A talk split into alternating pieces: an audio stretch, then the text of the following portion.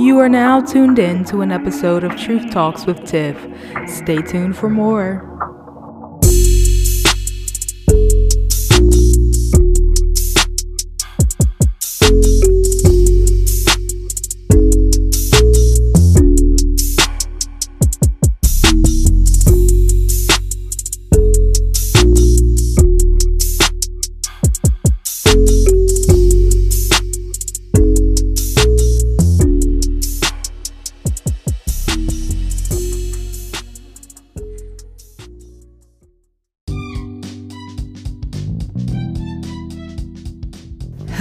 Talk fam. Welcome back to another episode of Truth Talks with Tiff. So, today's episode is a continuation of the rant that I had in the last episode. So, at the end of the last episode, I had to say my piece concerning the Senate confirmation hearings of now Justice Ketanji Brown Jackson.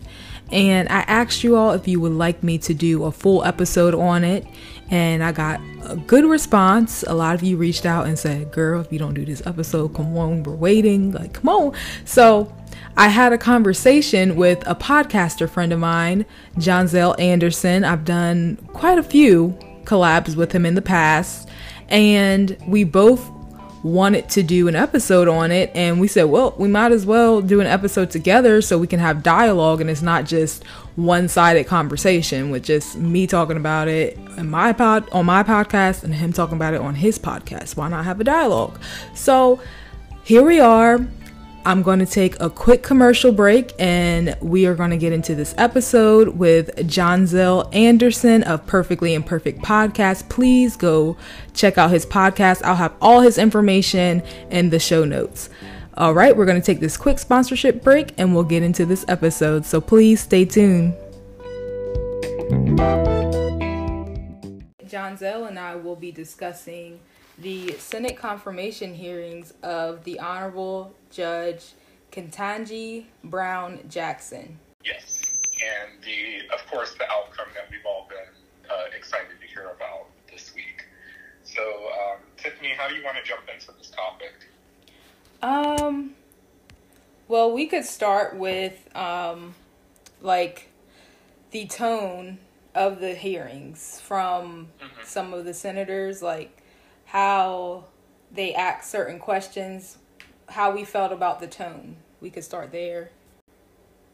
Or we could even start where the fact with Joe Biden being adamant, he said that he was only going to choose a black woman for this position. He said okay, that before he there. was okay. So tell me a little bit more about that because I wasn't aware that he was adamant about that. Yes. So that was Joe Biden's before he was voted into office. That on his campaign trail, he had said that if he were to be voted in, he would specifically choose a black woman for the Supreme Court. That would be his nomination. I guess they knew that a seat was coming up. Yes, because um, okay. I, I think his name is Breyer, Justice Breyer. He's about to retire, and that's the position that she will um Justice Jackson will be filling in is Breyer's position. So they knew that he would be retiring and they knew that the next president would be the one it, w- it was either going to be if Trump would had gotten it or Biden would be the one to choose another justice. Mm-hmm. And Biden yeah. said that he would choose a black woman for that position because there hasn't been one. Yeah. A lot of people didn't like that. For those who don't know, uh, Supreme Court justices, once they're in, they're in for life. So yes. it's very important, you know, when they select somebody, it's not just a four year, um, you know, bid. It's like for the rest of their lives until they retire. Yes. It's a lifetime position. And um, I'm so trying to think I the like other. he was adamant about that. Yes, he was very adamant about it. He had three. It was I think it was three other black women that he had and they all had like amazing backgrounds when it like for the position. So they were very qualified women. Yes. The last one was is it Amy Coney Barrett? Is that her name? Yes, that was Trump's nomination. Yeah, and she mm-hmm. was extremely unqualified. Very much so. Yeah. And you know, people talked about how the Senate kind of berated her that in a way when it came to her confirmation hearings, but it was more so because they were very unsure of her because her qualifications were so minimal compared to mm-hmm.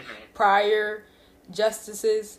They were unsure of her capabilities and because of that they were really harsh on her. And they're like well you guys are upset about how they are treating judge Ketanji Brown Jackson but Amy Coney Barrett you guys didn't really say much when they asked her certain questions. And their questioning more so was coming from her not being qualified.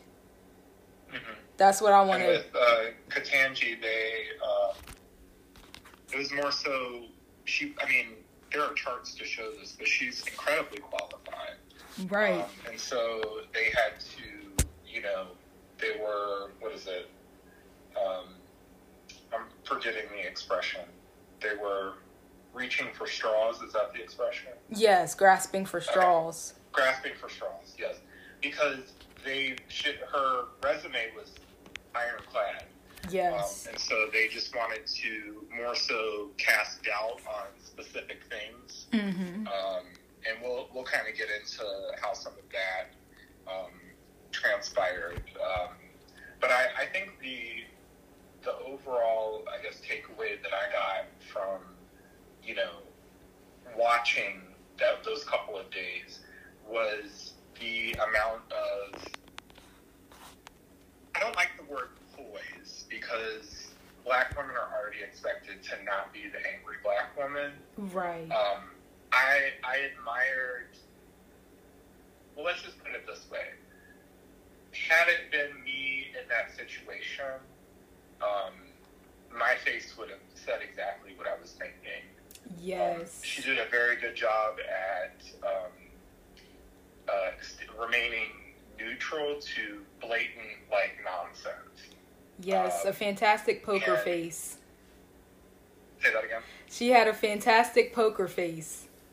Yes, but she got in a couple of side eyes, and we we love her for that. Yes. okay. Um, and she used her like the pausing before answering a couple of times. Mm-hmm. Um, and there were, I wish there was a way to show a video on podcast, but um, the the way that she would pause, and it really just made the the question asked her look really dumb. Yes. Um, so it it, it was it was it was a it was a week. Um, so one of the things that I um, heard a lot about in uh, my main source of news is the New York Times. Um, and so they were talking about how these white Republican men, mostly, um, were, you know, basically kind of hostile. Um, and of course, I, I remember when it started, uh, I believe it was Ted Cruz, um, who's basically like, we're not going to have any nonsense or um, you know, these like empty promises. Like this is going to be completely fair. It's going to be above board. All of this stuff. And mm-hmm. I remember howling um, when I heard that, uh, just because, like, if you have to say that at the beginning, you already know what it is. Exactly. You already know what they're capable of. So yes. that was interesting. But they criticized, like I said, they were grasping for straws. So they, of course, went after her leniency um, in sentencing um, uh, sex offenders. Uh, of course, they always want to say um, uh, someone is like super duper liberal, which of course gets all of the Trump supporters in a tizzy. Mm-hmm. Um, and uh, liberal on things that actually matter for somebody who uh, is a black woman, such right. as race, gender, uh, guns, and abortion rights. Mm-hmm. Um, those were the sort of things that they went for.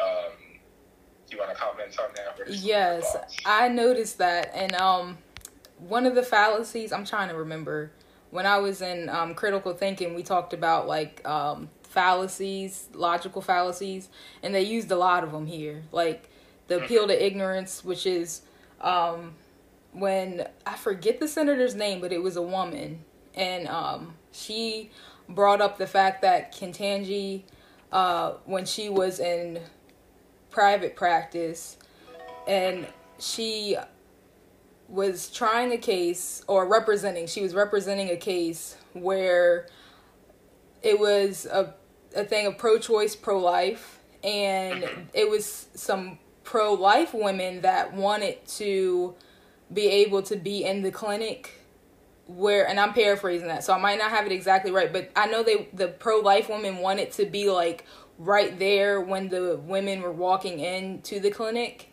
so she was on the side of the pro choice saying that no that's not okay. That's that's absolutely absurd. Like these people are doing way too much. And I'm paraphrasing. Mm-hmm. But she was like so like why would you say something like that against pro life women? Like 70% of the United States, the women pop the population of women are pro life. So that's how you feel about pro life women that they're doing too much. And where they got their statistics from. That that's what I'm wondering too. And can change. You always got to question the source of a poll or because seventy percent. I was like seventy percent. I thought that was a high number. Um, but who knows where they get their stats from? But and it probably was a very small, a small like test group or whatever. But um, yeah, usually is. Yeah. So she was saying to Ketanji, she was like, "Well, so this is how you feel," and she was just going on and on, and then when she finished the question, Ketanji Brown Jackson, she was like, uh, listen, that case was, I would say, 1999 or 2000, and I was representing a client. And I, it was not just me, it was a, a collaborative effort. It was other attorneys that we all went over this, um, what's the word I'm looking for? Um, the appeal to the court. They all went over it and she said it wasn't just me and of course we thought that it was ridiculous that these women wanted to literally be right in the in these women's faces who are at a vulnerable time be in their faces like that of course we thought that was crazy a lot. And she said so this is how so this is exactly how you feel? You feel like this about pro-life women? So that's the way you feel about me? I'm a pro-life woman woman. That's how you you're a christian woman so that means you go to church. That's how you feel about women in your church because all of them are most likely pro-life. How do you know that? How, so you're assuming? yeah the assuming. mm-hmm but basically that was the gist of her questioning she was just trying to make her look bad in the eyes of pro-life women anyone that supports pro-life mm-hmm. that was her agenda in her questioning from a case that was in 2000 or 1999. Yeah, like that case is old enough to drink. Right. And not only that, like um, Judge Ketanji said, she wasn't the only one on the case. It was a collaborative effort. Mm-hmm.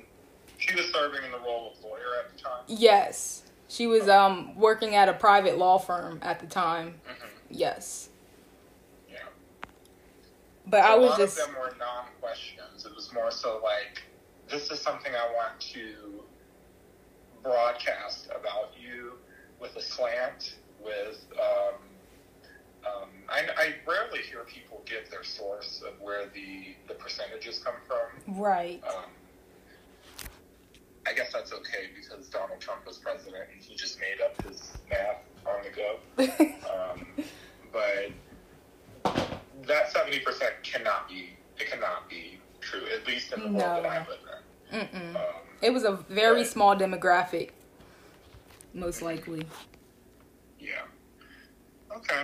Well, um, the I mean, this had to be comic relief for so many people because the woman had to just basically sit there and deal with the, for lack of a better term, the fuckery um, yes. Uh, the whole time, you know, she she can't get angry because you know the angry black woman trope, and mm-hmm. she can't uh, get flustered because then they'll say we can't handle the job, and you know, I, I imagine, you know, my podcast is about mental health. I think of the, because um, I just did an episode on my podcast about um, uh, the Jada Pinkett Smith and um, how, you know, uh, the, there's the expectation of like acting as if nothing's wrong, right? Right. Um, and so the and I spoke a little bit on the mental health, but like how how that must feel to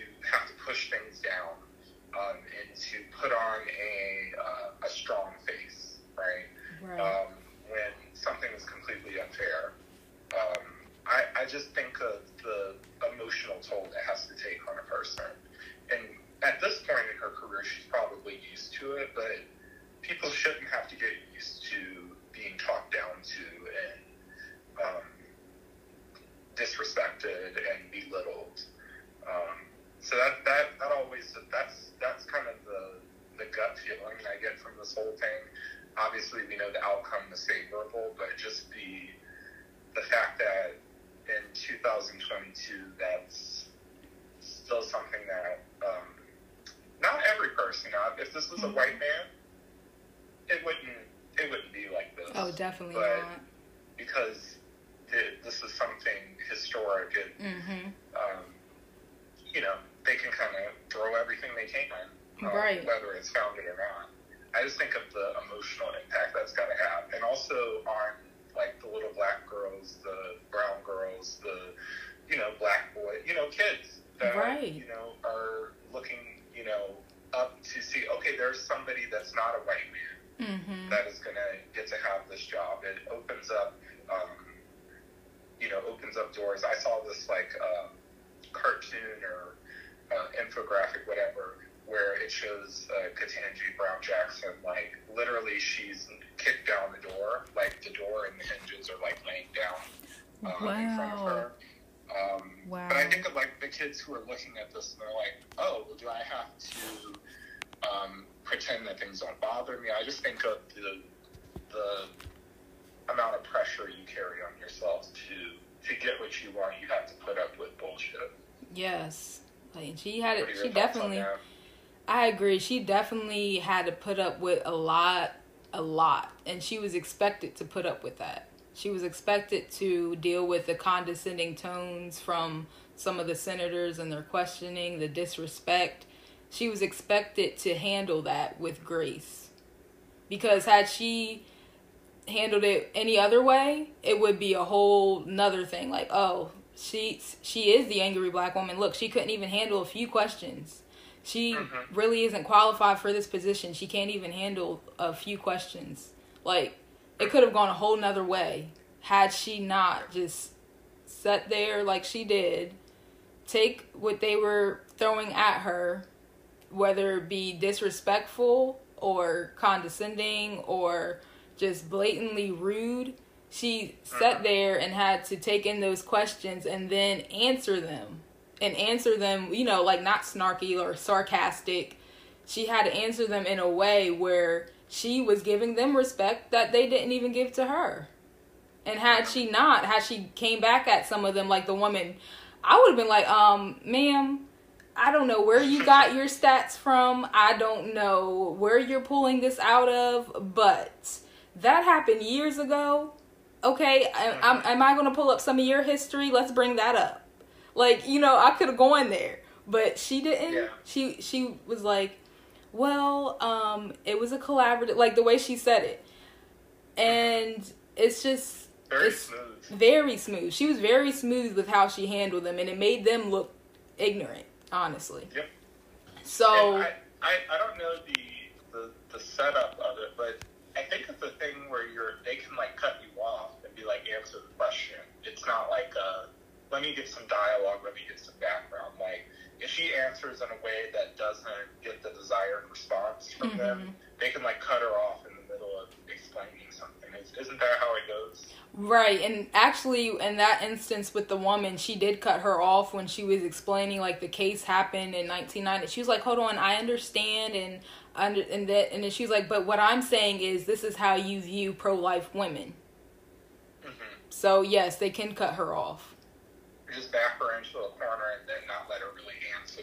That's mm-hmm. I think that's the most like infuriating like uh, interpersonal thing that you could do to somebody is ask them a question and then you open your mouth to answer and then they cut back and say more and I'm like you asked me a question but are not giving me the space to answer it. I think it's uh, it me personally, it really irritates me. Yes. Um, when that happens, so I can't imagine. And everyone's watching you. That, that's a lot. That's and a lot of pressure. More petty. I would not have done. Mm. Um, I would not have passed the test. Me either. No, because I was I was literally thinking as I was going back watching some of the clips, like all those cameras, the fact that you know that so many people are watching this happen live, all the people that are in the room with you. Then you have social media reposting, reposting. It's a lot. Because, you know, back in the day when they had these confirmation hearings, nobody was really, I mean, they had a few cameras and stuff, but it wasn't like it is now where you have social media and people can easily access the clips. It's a whole different ball game now. Okay, so listeners, you might hear a snoring dog in the background. That's kind of my trademark for my podcast episodes now. So um, enjoy the the um, white noise of a snoring dog. Yes, yes.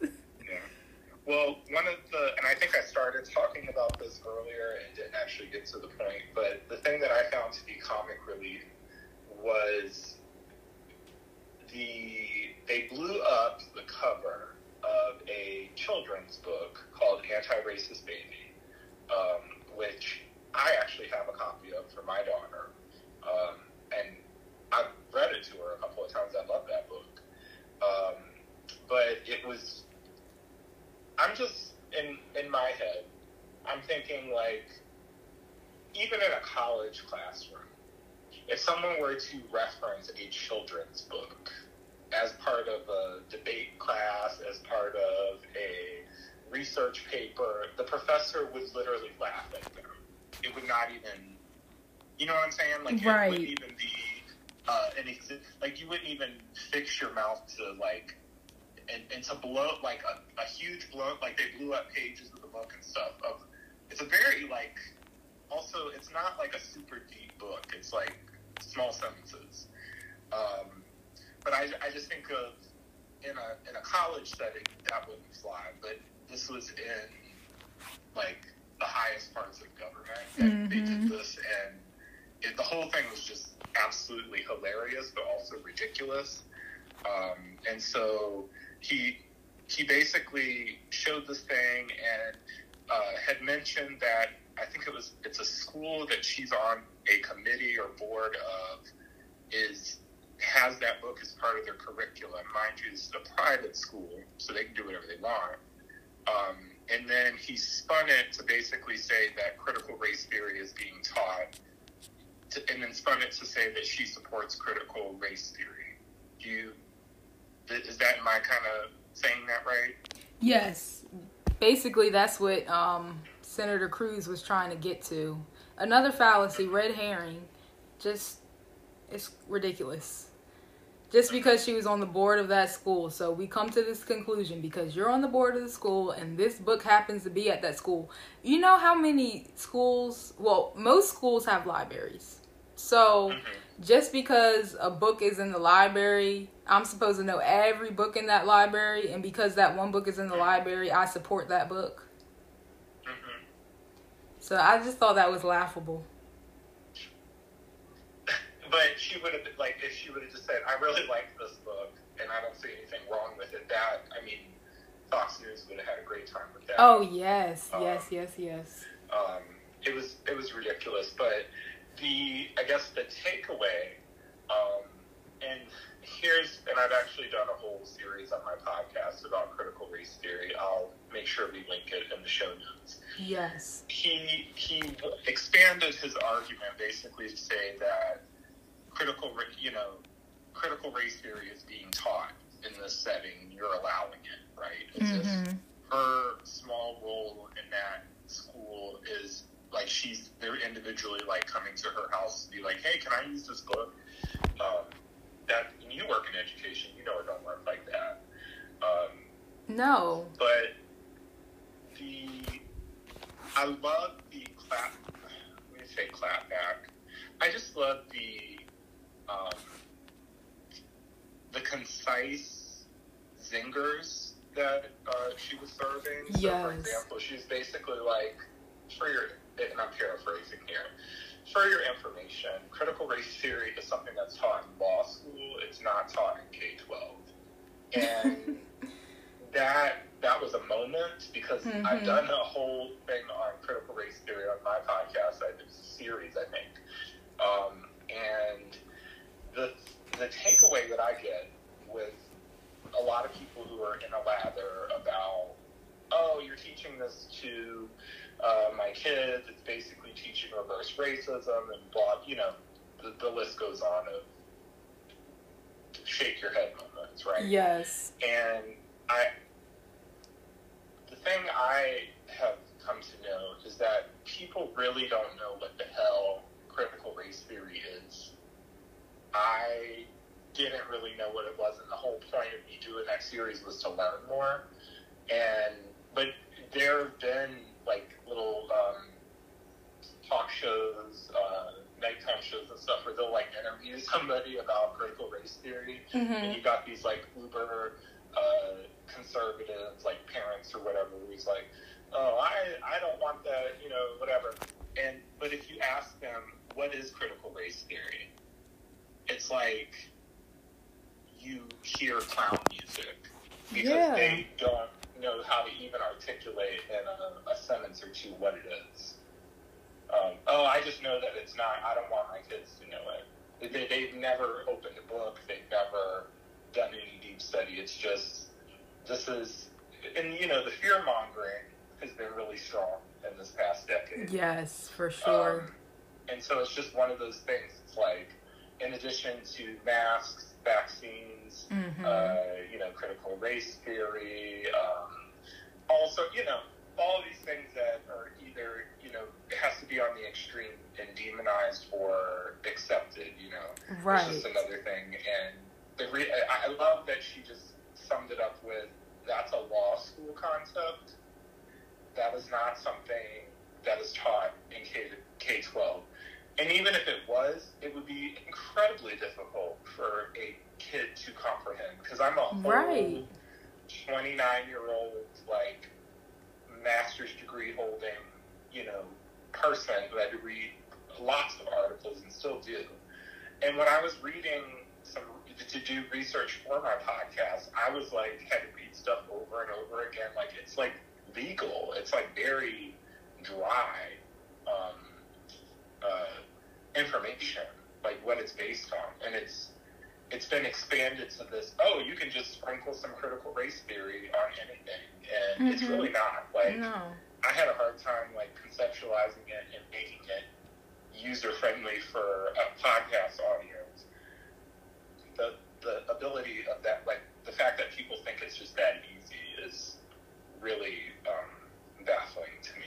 But I just had to speak on that. How she said this is this is like a law school thing. It's not a public school thing. So no. talking about those, but she did it with class. And I feel like I'm like, did you bring it up because she's black? Like, what was like, what's the mm. reason? Well, you don't even. I mean, you asked the question, but you also answered. like, what's the reason? And she did say yeah. also, I don't know if it was him or if it was another senator that I asked a, a question regarding something to do with that school she's on the board of. She said, Do you realize I am on the board? I am not the director of curriculum.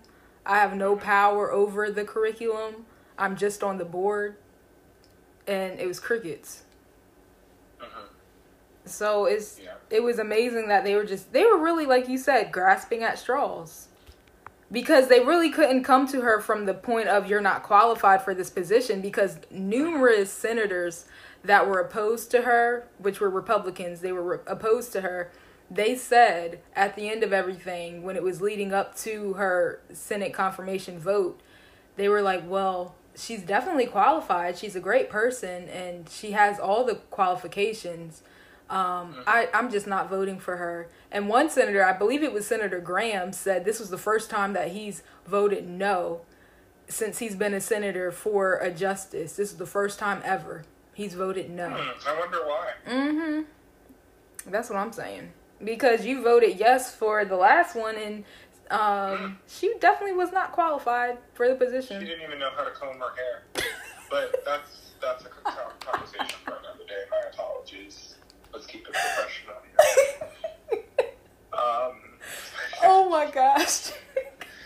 So one thing I do want to point out, not only was it racist, um, a lot of the questioning and slants and the, I mean, we can't even call those questions, leading questions, statements, uh, perpetrating as questions. There was sexism too. Um, Yes.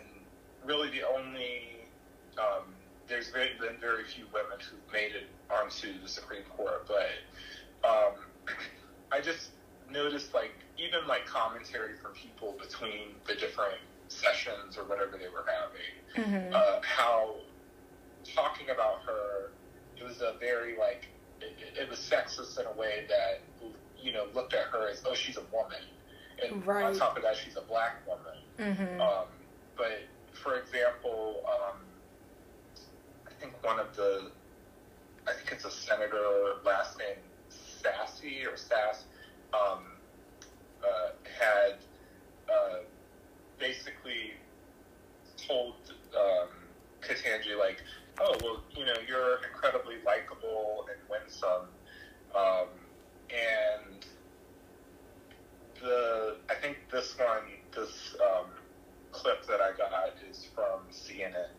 um, and it was basically like, can you imagine a white man being interviewed and like commenting that, that oh, you're very likable and winsome, like to you know like the pleasantries like that. Right, right. Um, you would never. You would never, and, and so it's almost like, oh, you know, I, I just, it, I'm trying to articulate this. You know, when you get a million thoughts coming in at the same time, and you're like, which one can I let out? right. Um, it's kind of like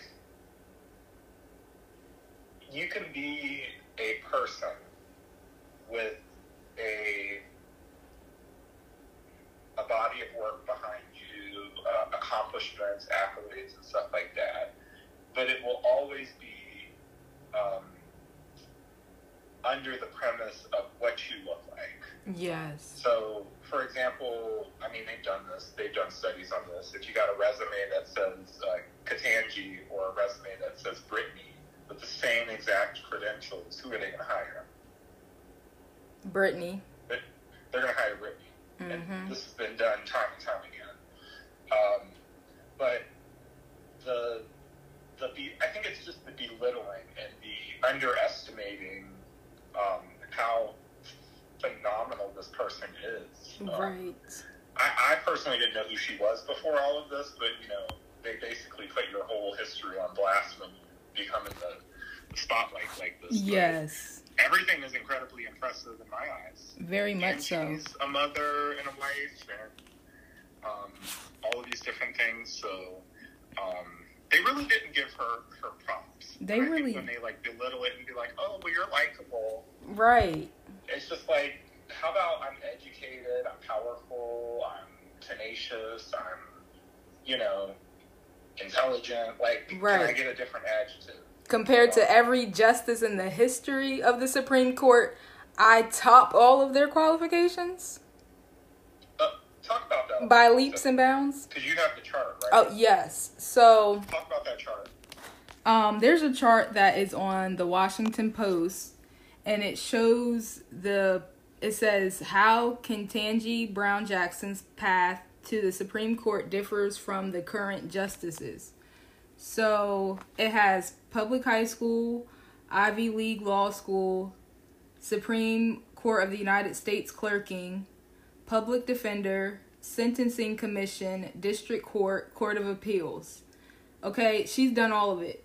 So she's done. She went to high school. That's that's ten categories. Yes, it's. I think it's ten. One, two, three, four, five, six, seven. Seven categories. Plus, this this this list like the main stuff that doesn't even take into consideration like when she was in private practice and all that. So the only one so that good background experience on the, for the job, right? Yes. Like you're going to be a therapist. You know, for example, I'm a therapist. You would want someone who's worked with uh, low income people, people who, you know, someone who's worked with high income people, people who've worked with different backgrounds, races, you know, um, different issues and stuff like that. Like you would want someone who has some competence in different areas. Yes. The main ones that that chart covers is stuff that would directly come up in decisions she has to make on the Supreme Court. Exactly. Because it, I think it covers schools, it covers, you know, community, it covers. Um, uh, sentencing. Like, there's a lot of different things. And when they broke it down and compared to how many previous justices? so it was one, two, three, four, five, six, seven, eight, nine. So the ones that are currently on there. And the mm-hmm. only one that came close was the one that's retiring, the the one that she's replacing, Justice Breyer. Mm-hmm. He matched one, two, three, four, five, five of hers. Nobody out else out of seven. So everybody else either only has two or three. Mm.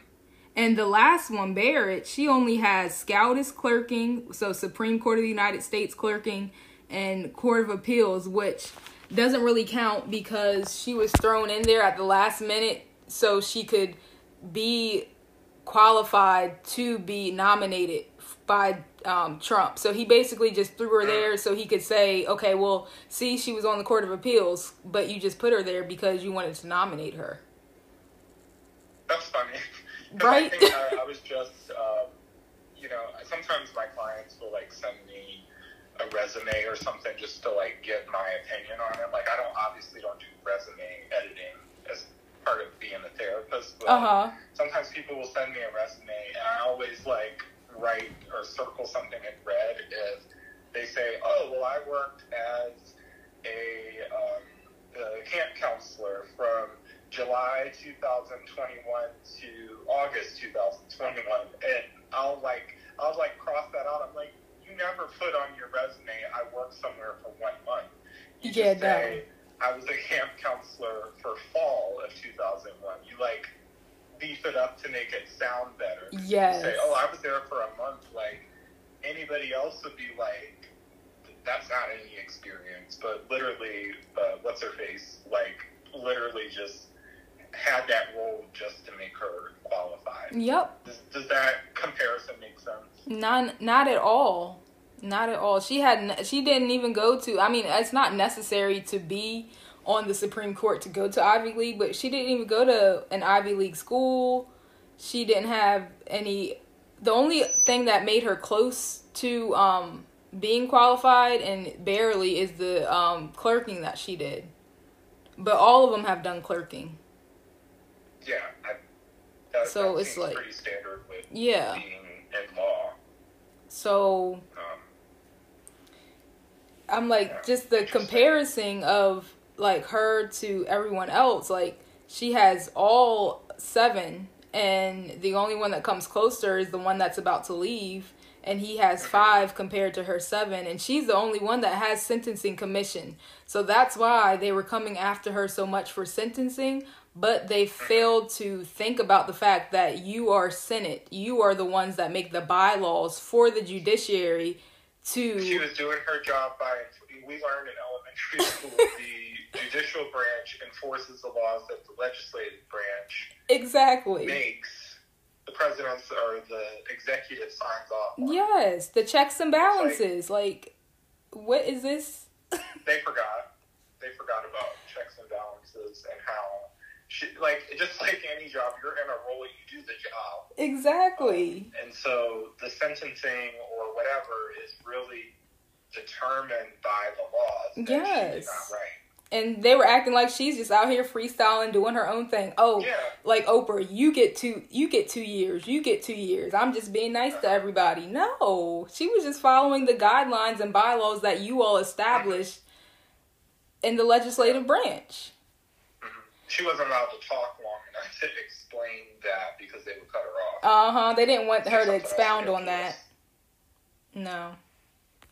Oh, good. I'm gonna cut in real quick because I want to share a clip that I found on Monday. So Johnzelle and I recorded the episode on Sunday, but I found this clip on TikTok yesterday, which was Monday for me because today's Tuesday. Anyway, so I found this clip and it was on TikTok. It says Republican in Iowa tells Senator Grassley Judge Ketanji Brown Jackson was treated badly by GOP Grand Old, Grand Party.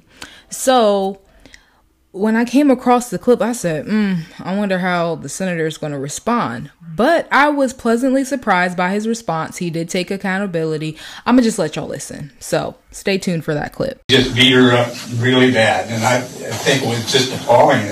That's all they could come up with. And the main thing they did this for is so they could get TV time. I'm not going to dispute what you said because I think you described it accurately, but you know that doesn't apply to me or you, or if you didn't hear. Well, you're right. Excuse me. Durbin, Durbin complimented me. Excuse me, Senator. You are the head of the Senate. You're the oldest person there. You've been there 50 years. I mean, it's it's hey, unbelievable what you've done for Iowa in the past. I have voted for you in the past, and now it's getting to the time where where I think you're not for the people, you're more for the party. And that's my opinion. Sure, man. I really appreciated that gentleman calling the senator to the carpet. Granted, that senator was not part of the committee for the uh, confirmation hearings. He wasn't part of that. But still, he is a senator that's a part of the Republican Party. So he represents them. And he was just saying that right now, your party isn't repping real well. The way that Ketanji Brown Jackson was treated during the hearings was just, it was appalling. And it doesn't matter what affiliation you have, the treatment of KBJ was just appalling. And she was the most qualified nominee ever. Like it just shows like how far we have gone off kilter. Like it's just it's sad. But I really appreciate that he called him to the carpet. He's like, "Look, like I'm peeping some things and I'm not feeling it. I'm seeing that you all are more for the party more so than you are for the people." And I really appreciated that and they did say that um well you heard he was like well i wasn't a part of that. I i, I definitely agree with you. I don't appreciate like yada yada. And it was explained in in the comment section that he like denounced like the way she was treated. And he agreed that she it was more than qualified for being on the supreme court. But it's just sad the way things are going in the last i want to say eight years or so. It's just is ridiculous. Anyway, let's get back into the episode. I just wanted to share that clip because I felt like it was relevant to this episode. So let's get back into the episode with Johnzelle. Uh, Senator Cory Booker of New Jersey really, um, his words were very healing. Um, and they definitely um, resonated, I think, with anybody who does not fall on the line of white male, um, and who was watching all of this unfold because yes. it was like you just went through this this ridiculous like escapade and you didn't let them break you. Right. I, I, love that he just like went off script and really yes. Um, not only did he encourage her, I believe she started crying. She did. Um, but he also basically roasted everyone who got up there and showed their ass. Um, so, um, yes. Yes, I, I was going to talk about that too. I thought that was awesome that he took the time after she was torn down by the other senators. Um, not all of them were tearing her down, but the good part of the Republican side, they were tearing her down. Um, that he was building her up and letting her know like you are doing amazing through all of this and Ossoff, Senator Ossoff, he also gave her um, encouragement and told her that you know you handled this with grace. All this you were under pressure and people kept you know tearing you down, tearing you down, but you handled it so well. so that was like the that was like the bright spot because um, most of us were just shaking our heads like why like there are many times in a week that i'm just like i would like to leave this planet right um, and go to somewhere else that's not earth because it's too much um, too much yeah i gotta uh, catch up with elon musk and see what where he's at in that process but um, he temporarily restored um, some hope in humanity. So yes. I greatly appreciated that. Um, so, Tiffany, talk about the history that was made. Yes. So on Thursday, what date was that? Thursday was. Mm, I'm bad with keeping up with dates. The 7th? April 7th? Yes. So on April 7th, the Senate had their vote, and I want to pull up the exact number um, because this one senator, he kind of like was being sarcastic when he said, he was like, yeah, she's an amazing person and this and that, but I'm not voting for her, but she'll be confirmed anyway. It's like, oh, okay.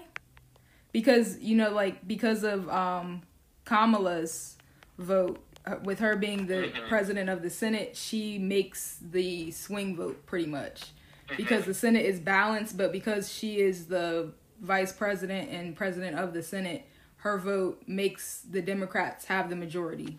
So that's basically what he was trying to throw out there.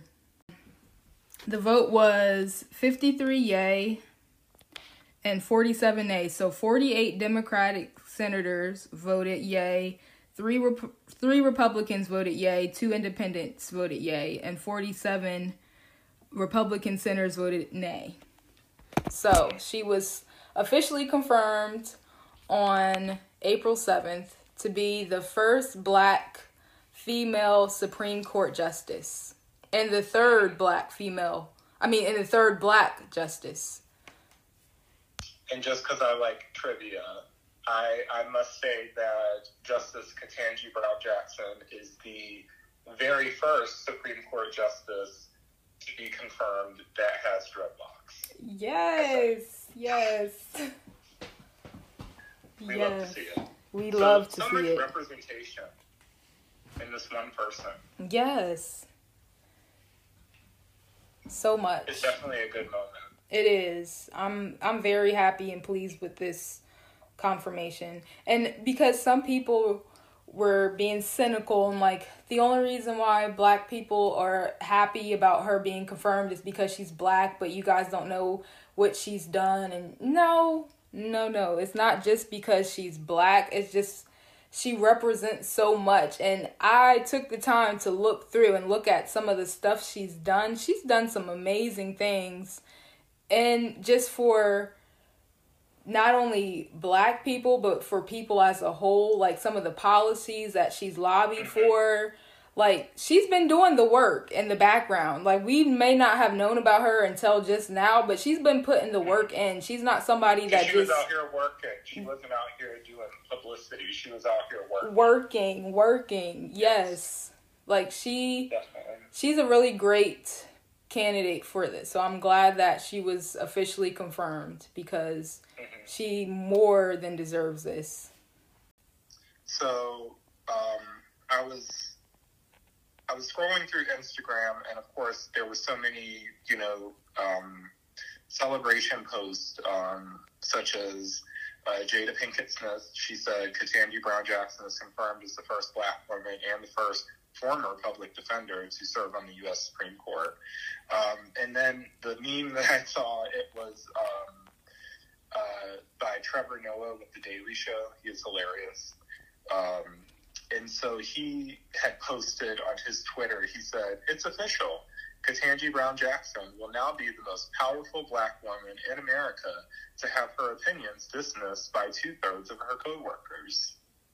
I just thought that that was like, I like that there's comic relief there, uh-huh. but it's uh-huh. also, um, we don't want to under like we don't want to undervalue the moment, but the reality is the the battle is not over for her because she's got to right. deal with politics of the current um, Supreme Court justices. Yes, and you know, it's just kind of like okay, we can get up, like for example, we had Barack Obama. We got him to be president, but then we had to deal with all the people who just opposed him for the simple fact that they opposed him.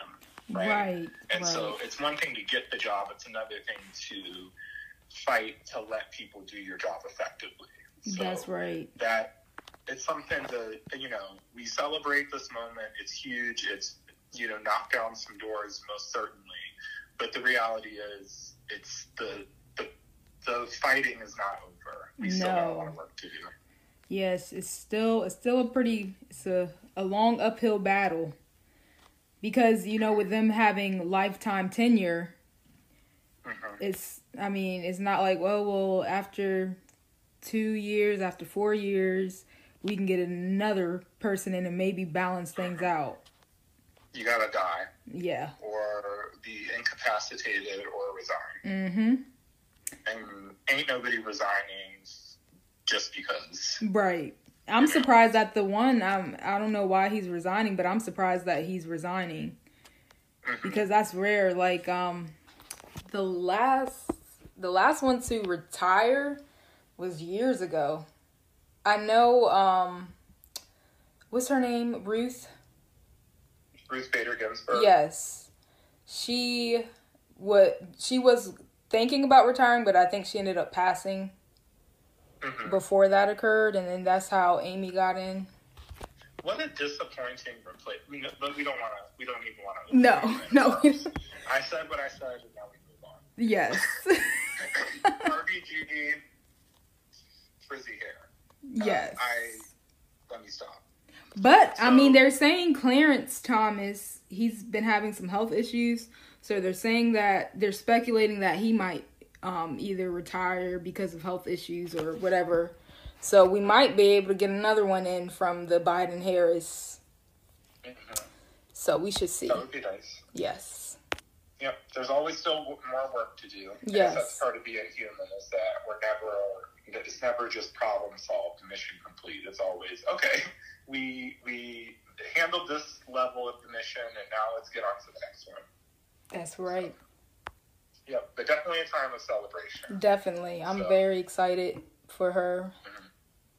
So thank you, Tiffany, for taking the time uh, to talk with me about this. I we've collaborated a, a handful of times now on yes, our yes, various podcasts. So um, I'm glad that we were able to line our schedules up to talk about this because this is definitely a big moment, but definitely um, we must give commentary on how um, there are not even double standards, but like triple and quadruple standards for a person based on the color of their skin and then on top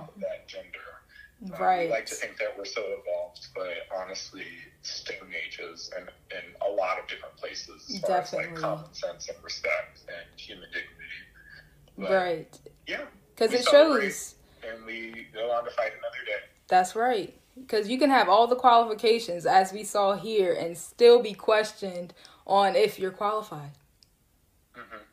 So, but Very thank true. you, Johnzelle, for having this conversation with me. I appreciate you because in my last episode, I said I wanted to talk about it, and I asked the listeners mm-hmm. if they wanted me to talk about it, and I got responses like, "Yes, please discuss I this." I immediately texted you. I was like, "Can I be the one to talk about that with you?" Because I got thoughts. Yes, I'm so glad you reached out because I was thinking, I'm like, I need somebody to have this dialogue with. I can't just have an episode and it's just one sided.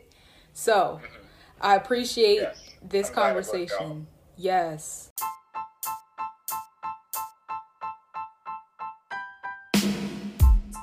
Well, everybody, thank you for listening, and we'll see you next time.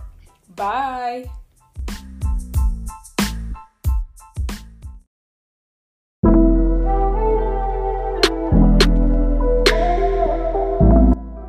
Hey Tea Talk fam, thank you for tuning into this episode. I'll catch you in the next one.